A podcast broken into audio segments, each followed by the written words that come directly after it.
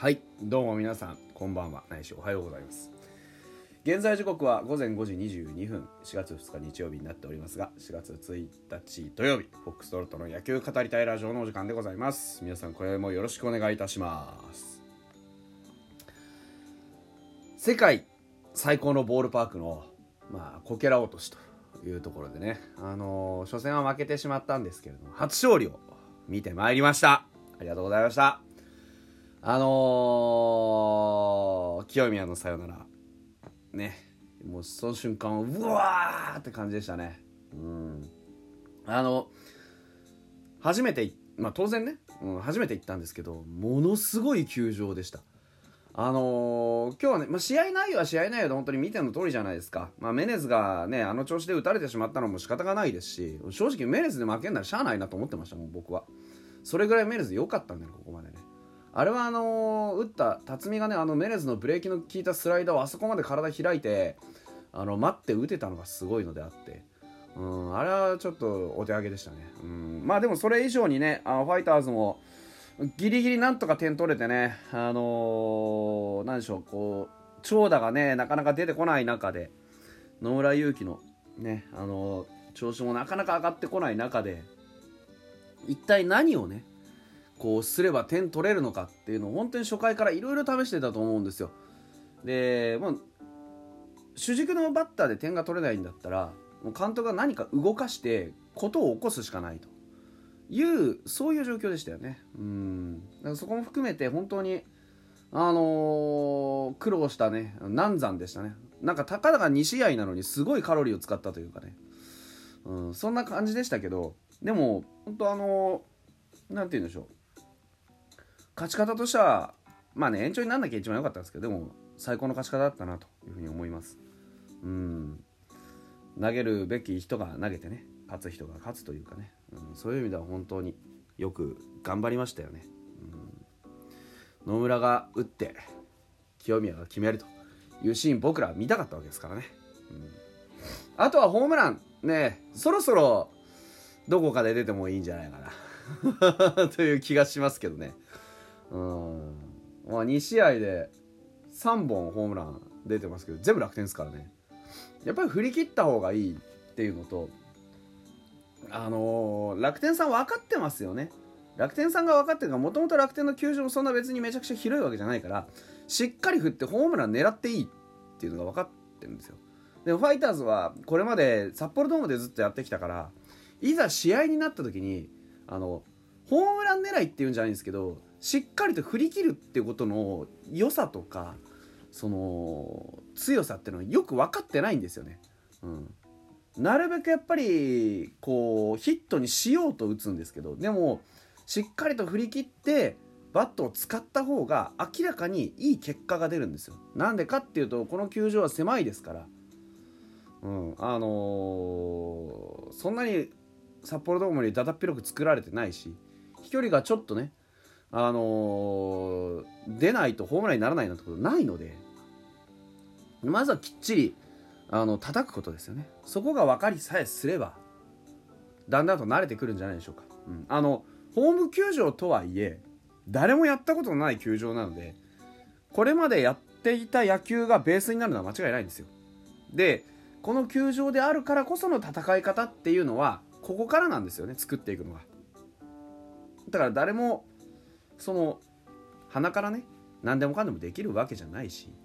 そういう意味では本当にあのよくねあの今日はやったんじゃないかなというふうに思います。でねこの球場の何が、まあ、そんなにすごいんだとお言うとですねまず開放感がすごい。僕3階席にいたんですけどもう全然なんて言うんでしょうあのー見ていてストレスがないですよ。あのよく見える。これまで札幌ドームって本当にあの上の方とかに行くとあの全くグラウンドからの臨場感ってなかったんですよ。とにかく遠い、うん、まあ当然ねあのすり鉢状になっていて、えー、上の方に行けば行くほどグラウンドとの距離が遠くてあの高くてっていうのはまあそれはそうなんですけどにしてもすごくあの遠さというのが目立っただけにいや本当あの正直びっくりしましたよ。うん、3階席にいてもこう外野手のこう動きとかこう内野手のねえー、動きとかこれ全部がこう臨場感たっぷりに見れるっていうこの感覚はこれまで札幌ドームしか行ったことがないですけどでも本当にすごいものだったなというのととにかくどこの位置からでもグラウンドが覗けるんですよね、うん、グラウンドの存在感を常に感じながら球場内歩き回ることができる。で何て言うんでしょうその視界が本当にクリアだからあそこに行きたいなここに行きたいなで迷うことが多分ほとんどないですね。う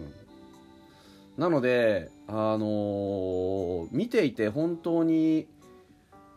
ワクワクする球場ですしゲート入ったらすぐ見えるんですよ多分。あそこでやってんだ!ってなる。でね あの札幌ドームでも散々課題に挙げられていたやっぱりグルメの面はもう何て言うんでしょう。あの比べ物にならない。全くもって生まれ変わってます。あのどこで何食ってもうまい。確実に。そしてあのー、もうこれがやりたかったんだなっていうぐらい自由にこう選べるんですよ。何が選べるかもうなんか食いたいもんがどこに何があるかって1階から3階まで全部のところに何かしら食うもんがあって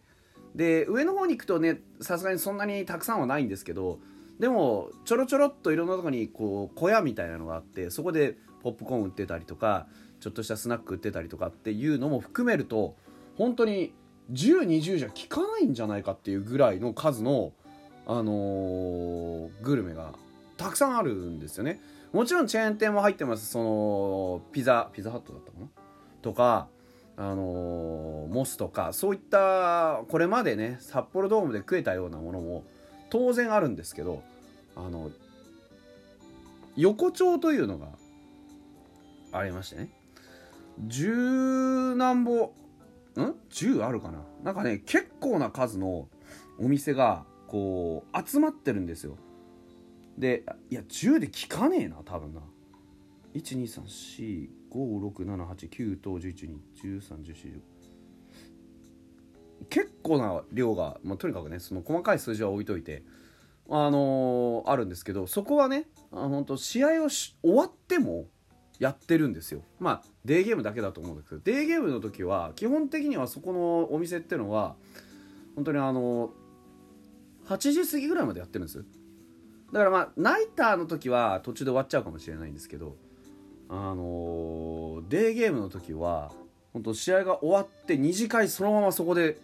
行けるんですよ。お酒も飲めるしご飯も食べられるしあのー、もうなんかどんちゃん騒ぎもできるみたいなぐらいの感じです。本当あの何でしょう屋台横丁の隣に球場あるみたいな感じ。ほ本当に見ていてみんな楽しんでるしなんだったらあのー、ね行き帰りすごい混むんでしょとかって言ってるけどピークタイムずらせば全く問題ないしピークタイムをずらす理由しかないんですよ。本当に。例えばあのー、行きはね早く入ったって別にいいわけじゃないですか。だってそれこそあのー、飲食ブースもそうですし物販のブースも含めるとあの全然何て言うんでしょう。むしろ早く来てゆっくり買い物してから入ってで試合終わったらご飯食べて帰るみたいなぐらいの方が快適ですよ。うん、なんかこれまでの観戦習慣いわゆる札幌ドームの時の行って野球見て帰るのサイクルで動くからめちゃくちゃなんか混んでるように見えるんだってボールパークを楽しみに行くと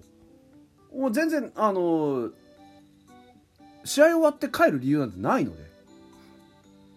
いや試合終わった楽しかったな。ちょっと買い物して帰るかとか。ちょっと飯食って帰るかってやってけばもう何のことはないんですよ。本当に。だって私今回はあのちょっと時間の都合がなかなかあれであの電車を一本乗り過ごしたもんで本当に試合開始と同時ぐらいに入場したんです。ですけどあのライブやるぐらいなんめちゃくちゃ余裕ありましたからね、うん、もう普通に歩いて入って20分ぐらい歩けばすぐ着くんですけど20分は別にそんなに遠い20分というか一本道なんでね。そんなに難しくないですし。で20分ぐらい歩くのは札幌ドームも同じだったんで別になんともないしシャトルバスは出てるので別にシャトルバス乗ろうと思えばシャトルバス乗れますし、ね、行きも帰りもね、で試合が終わってから1時間ちょっとぐらいか1時間半ぐらいかあの球場内歩き回ってあちこちご飯食べたりあのー グッズを買おうとしてみたり見学してみたりっていういろんなことできるんですよ。うん、でほら温泉施設とかも今度入りに行かなきゃいけないしこれまた来たいってすぐ思えるんですよね。であのーまあね、えーこれまでできなかったいろんなことができる球場になってます。で球場の内も外もめちゃくちゃ楽しいです。まずこれはね、あのーぜひ皆さん時間に余裕を持ってきてほしい。うん、たくさん楽しめます。この球場でこれからいろんな伝説と歴史が形作られていくと思うと非常にワクワクしかしない、うん、素晴らしい試合と素晴らしい球場に本気で乾杯という感じでございました。はい。それではまた。明日でございます。バイバイ。